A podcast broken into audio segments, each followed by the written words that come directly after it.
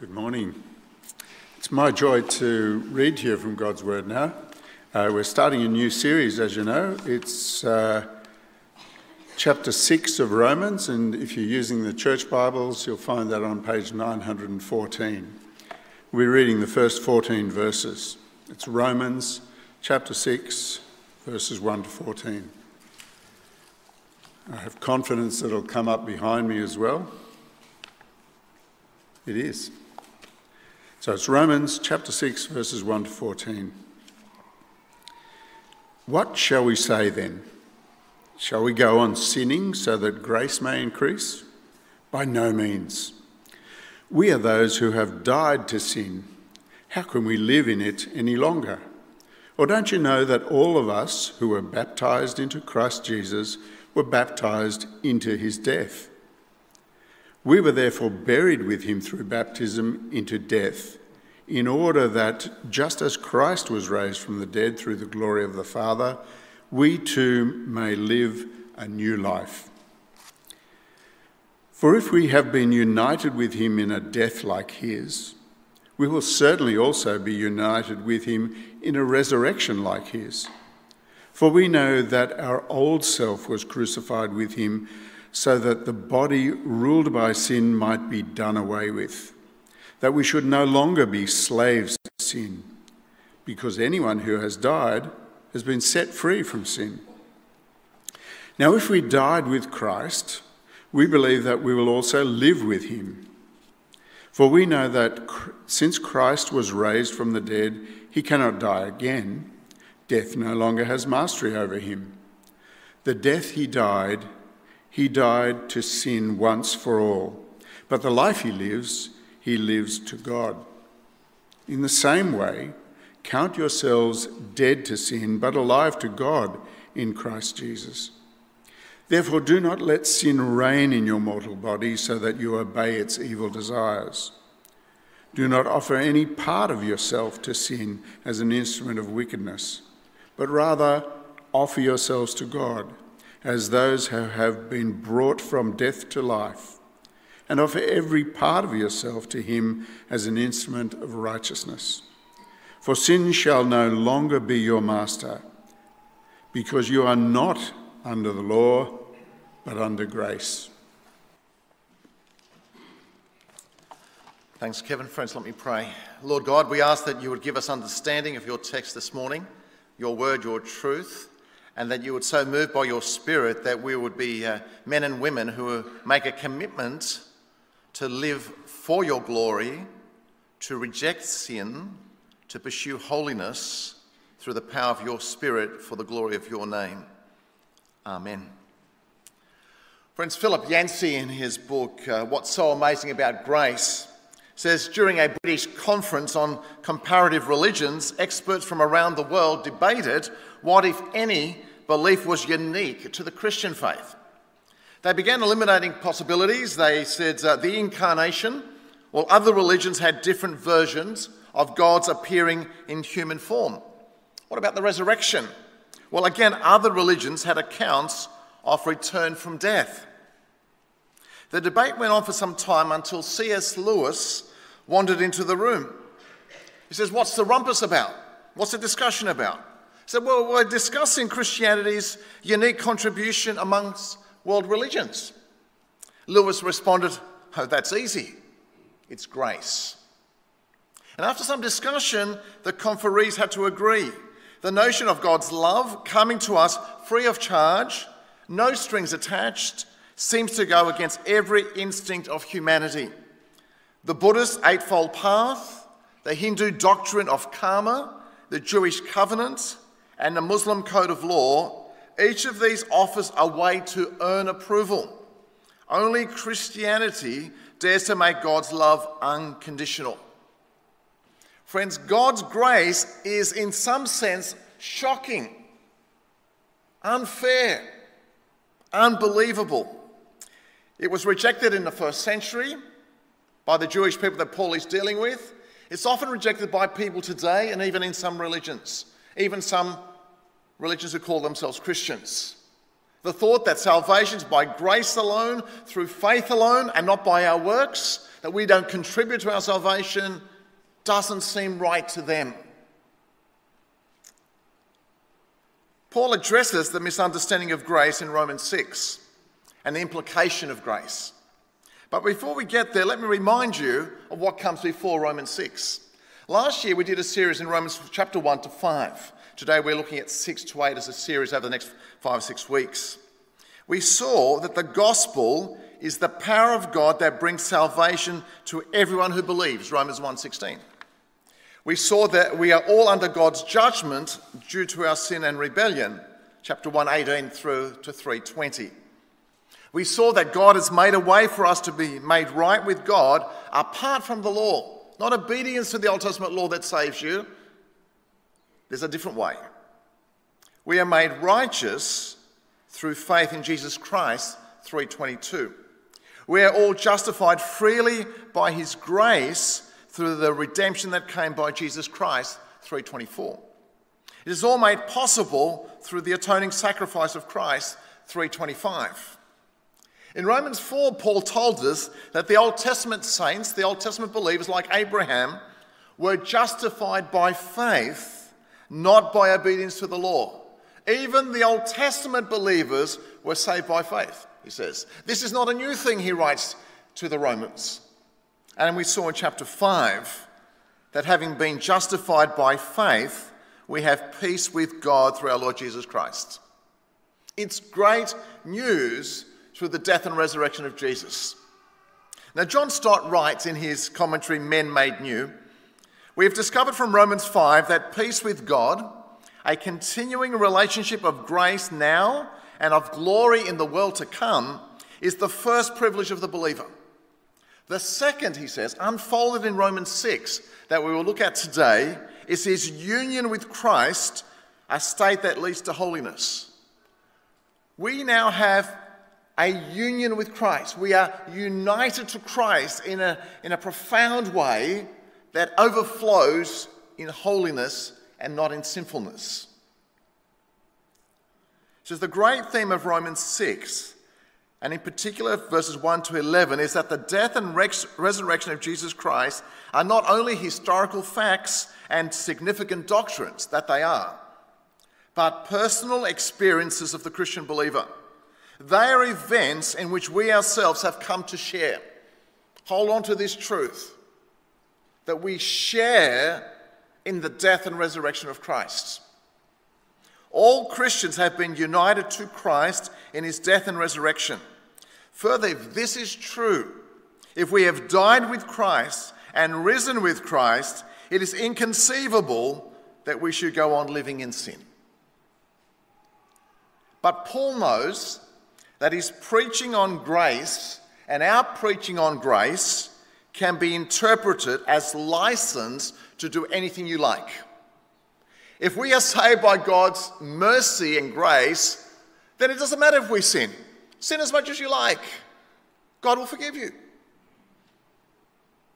That is false, and Paul's going to address that issue here. He knows the Jews to whom he wrote would misunderstand his teaching.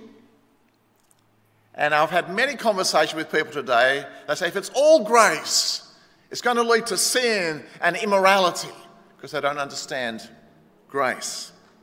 You see, in chapter 3, verse 8, Paul and his uh, believers were accused of saying, Let us do evil that good may result. He said, Well, no, no, no, no. We don't do evil. In 5 verse 20, Part B said, where sin increased, as we became aware of our sin through the law, grace increased all the more. Some would misunderstand and attack his message of grace. And some people have misunderstood grace. As I said, if, if it is all grace, you can just sin and get away with it. Cheat on your partner, steal from your friend, lie to your neighbour. Well, God's going to forgive you. Doesn't matter. Just repent later is what some people think. Well, if it's all grace, and this is the argument here, well, the more we sin, the more God gets an opportunity to forgive us and show His grace. So let's keep sinning more so God shows His grace more, shows what a great God He is. So, a woman once asked for prayer for her brother. I was reading this story. And the pastor said, well, What's your brother's situation? Well, you know, he made a decision for Jesus when he was 18. But, you know, he's on drugs, he sleeps around, he doesn't attend church, he shows no interest in spiritual things. So that's worth praying for. And she said, I know he's saved, he's just out of fellowship. He's not just saved, he's not saved at all, right? He said, How long has he been out of fellowship? Oh, he hasn't been in church for 30 years. Do you see how we can misunderstand grace and the work of Jesus? Just because you prayed a prayer once doesn't mean you're saved. The sign that you are in Christ, that you've been united to Christ, is that it overflows in holiness and obedience and glory to Jesus. If someone's been out of fellowship for 30 years, I want to pray that get converted. Amen? Because when the Spirit of God touches your life, takes hold of you, He will not leave you the same. When you understand justification by faith, that you're united to Christ, you just want to obey Him, you want to live for Him, you want to live for His glory, you want to bless others.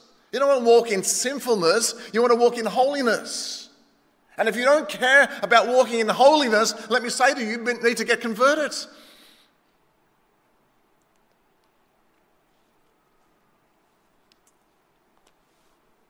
So, what does it say in the text? There's a question. Point one Shall we keep on sinning that grace may increase? This is what he's been accused of. What shall we say then? Shall we go on sinning so that grace may increase? I said, Paul's argument in previous chapters was that we are saved by grace. It has nothing to do with our good works. But the critics objected. That's crazy. Paul, don't teach grace. Well, people will think they can do what they like parties, sin, cheat, abuse. Paul, when you teach grace, it leads to sin. If it all depends on God, there's no reason to obey God. It will lead to lawlessness and immorality. It will weaken our sense of moral responsibility. And further, if as sin increased, the law led to the exposing of sin and provoking it, grace increased, shouldn't we sin more that grace might increase? There was a Russian monk called Gregory Rasputin who dominated the Romanov family in their final years. He lived between 1869 and 1916. He wasn't a very good monk. He taught that salvation came through a repeated experience of sin and repentance. He argued that those who sin most require most forgiveness, and so a sinner who continues to sin with abandon enjoys each time he repents more of God's forgiving grace than an ordinary sinner. Go out there, sin more, you get more of God's grace. It's like this, isn't it? What Paul is addressing. In 1 Corinthians 5, the Corinthian Christians were directed to excommunicate a man who was living in an incestuous relationship. And said, Why are you letting this guy stay? You should have corrected him. You should have asked him to live in holiness. They'll believe us and Oh, no, that's great. Good on you. Keep sinning. Nothing wrong with that. Sometimes people say to me, you know, the church in the 21st century has some difficulties. We make mistakes. Now, the church in the first century had some difficulties, amen? we all are dealing with the same issues sinfulness, wrong understanding, misunderstanding grace, then or now. Ungodliness then, ungodliness now. Arrogance then, arrogance now. Paul says, by no means. We have died to sin. He's horrified by the thought that we will keep sinning now that we're in Christ. God forbid, he says. We are those who have died to sin. How can we live in it any longer? Remember, we have died to the penalty of sin because Jesus died in our place. But secondly, we have died to the reign of sin or the dominion of sin in our lives. Because when we come to Christ, not only are we not punished for our sin because Christ has died in our place, but we have now died to the reign or dominion of sin in our lives. Sure, we will sin because we're human and we were fallen and we, it's not until you get to heaven that you stop sinning. But sin no longer has to be your master, no longer has to reign in your life. When we become Christians, a decisive step takes place. It is the beginning of faith and the end of the reign of sin. Sin no longer has control in us. God's transforming grace does. Sin is our old life. Sin no longer has to dominate us. We are now Christians. And Paul wants to give them a picture of so they can understand their newness of life. It says, We're united to Christ. It says, Remember your baptism. If you don't understand dying to sin, he says, think about your baptism. And baptism in the New Testament was administered immediately after someone put their faith in Jesus. Right? He says, Don't you realize what happened when you became Christians and were baptized? If you understood this, you would not keep on cheerfully sinning. The baptized have died to all of that. He says, Don't you know that all of us who were baptized into Christ Jesus were baptized into his death? We were therefore buried with him through baptism into death in order that just as Christ was raised from the dead through the glory of the Father, we too may live a new life.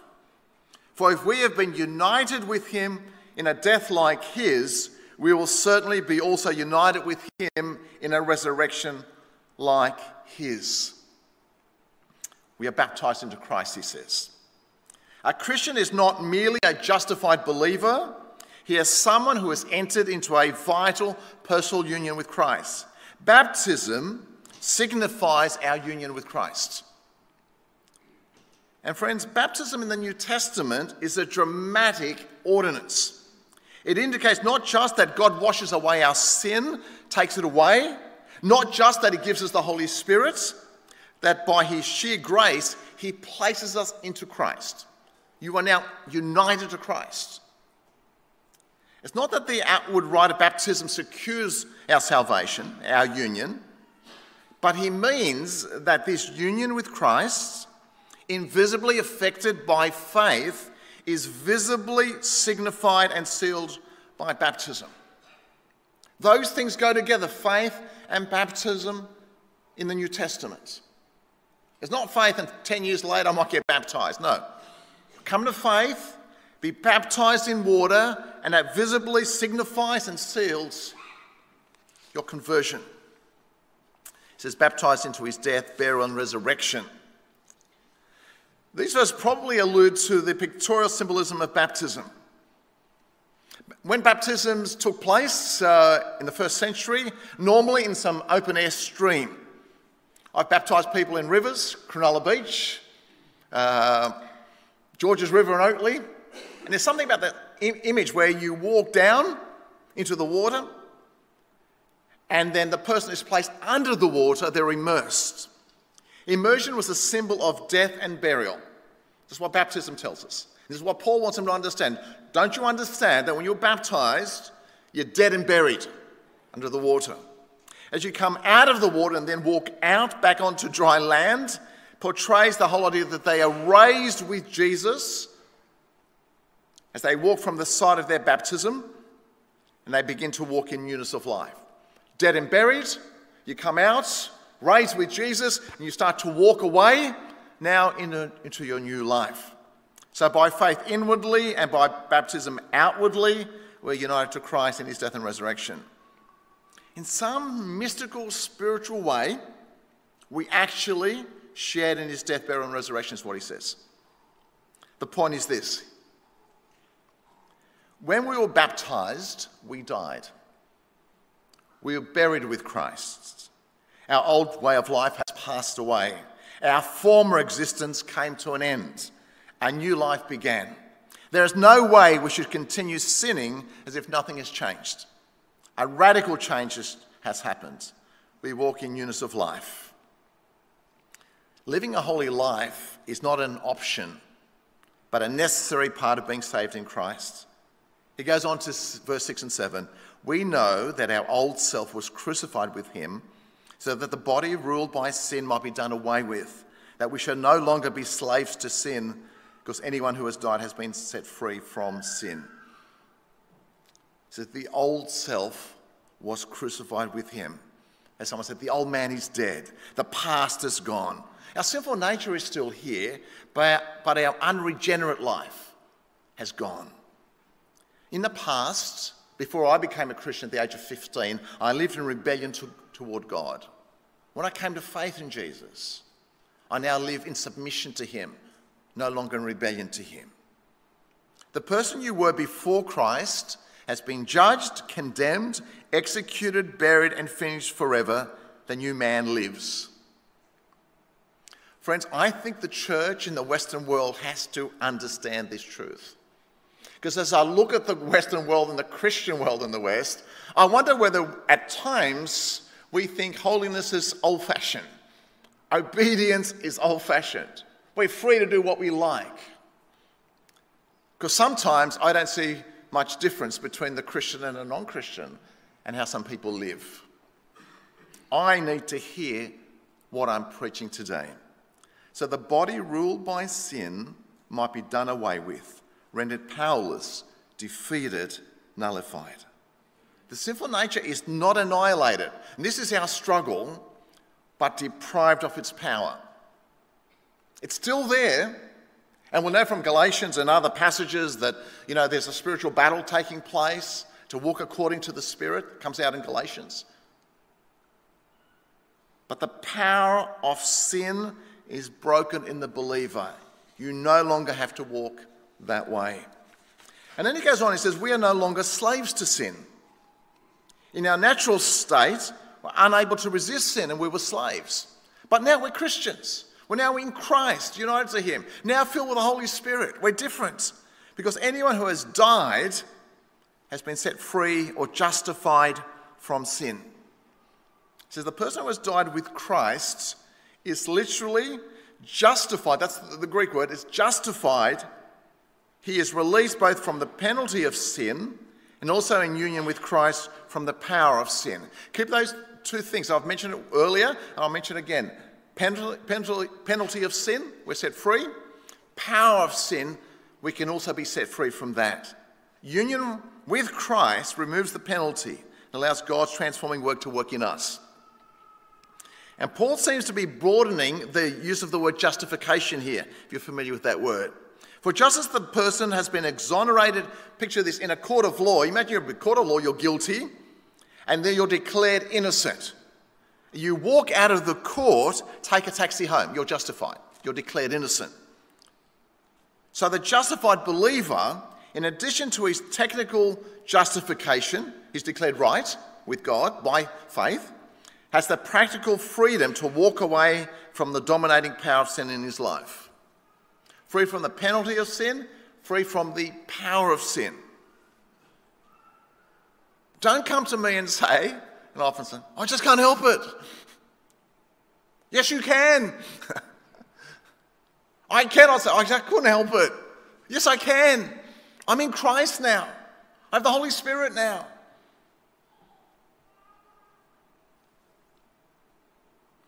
Verse 8 And if we died with Christ, we believe that we will also live with him. He continues in verse 9 We know that since Christ was raised from the dead, he cannot die again. Death no longer has mastery over him. The death he died, he died to sin once for all, but the life he lives, he lives to God. Through his death, Jesus Christ, he just drives it home. He's dealt with sin. He became sin for us, 2 Corinthians 5:21. He's dealt with our sin. He took it away. He paid the penalty. He removed its sting, 1 Corinthians 15. He won the victory over it. Christ has dealt with our sin. And that's why, with the passing of Barry Taylor and the passing of Sue Kennedy, there is stinging death. Our loved ones have died. We grieve their loss. But there is a future eternity with Christ. Christ has won. Death has not won. Christ is victorious. He now lives with God, and all those who believe in him will live with him. We need to think ourselves of our lives in the same way. We now live for God and for His glory. And then he goes on in verse 11, though, he says, How do we, like, sure, we, sin no longer has dominion over us, no longer has to control us because we are united to Christ and we have the Holy Spirit. What's something practical? He says we are to reckon ourselves dead to sin, verse 11. Count yourselves dead to sin, but alive to God in Christ Jesus. See, it matters how you think about these things, he says. Count, reckon, consider yourselves dead to sin and alive to God. We are to regard ourselves as being what in fact we are. The old life has ended. The score has been settled. The debt has been paid. The law has been satisfied. Sin no longer has reign in our lives. And John Stott puts it this way. I love his illustration. He says, I want you to think about your life for a moment, he says. Our biography is written in two volumes, right? Volume one is the story of the old man or the old woman, the old self of me before my conversion. Volume two is the story of the new man, the new woman, the new self of me after I was made a new creation in Christ. There's two volumes the first volume before Christ, the next volume. The first one's done away with, it's over. We now live a new life. It's volume two. Volume one ended with the judicial death of the old self. I was a sinner. I deserved to die. I deserved my deserts. Uh, I received my deserts in my substitute, Jesus, with whom I have become one. Sin no longer reigns. Volume two of my biography opened with my resurrection. I walked out of the water at my baptism, dead and buried, came up, resurrected, walked out to my new life. This is volume two of my biography. My life is finished and a new life has begun. And Stott says we have to keep saying to ourselves, Volume 1 has closed. You're now living in Volume 2. Don't open up Volume 1. Amen? It's done, it's finished. Don't go back. And what I notice when people, sometimes you get older and, and you're bored and, uh, life and you get distracted and you get uh, more irritated I turned 62 this week. And, and all of a sudden, you know, you don't take it as serious. Oh, I can't be bothered anymore. The older you get, the closer you get to Jesus. Keep pursuing holiness. Keep shutting, making sure that volume one is dead. You've been living in volume two. Don't go back to volume one. Because you can't be bothered fighting the truth any or fighting for truth any longer, for holiness. Volume 1 has closed, brothers and sisters. Live in Volume 2. Don't live Volume 1. Or can a married woman, though, live as though she was still a single girl? Yes, she can, can't she? It's not impossible. But let her feel that ring on her fourth finger on her left hand, the symbol of her new life, the symbol of her identification with her husband. Let her remember who she is and live accordingly. Can a born again Christian live as though he was still in his sins? Well, I suppose he can. It's not impossible. But let him remember his baptism, the symbol of his identification with Christ and his death and resurrection, let him live accordingly. Remember, he says, remember.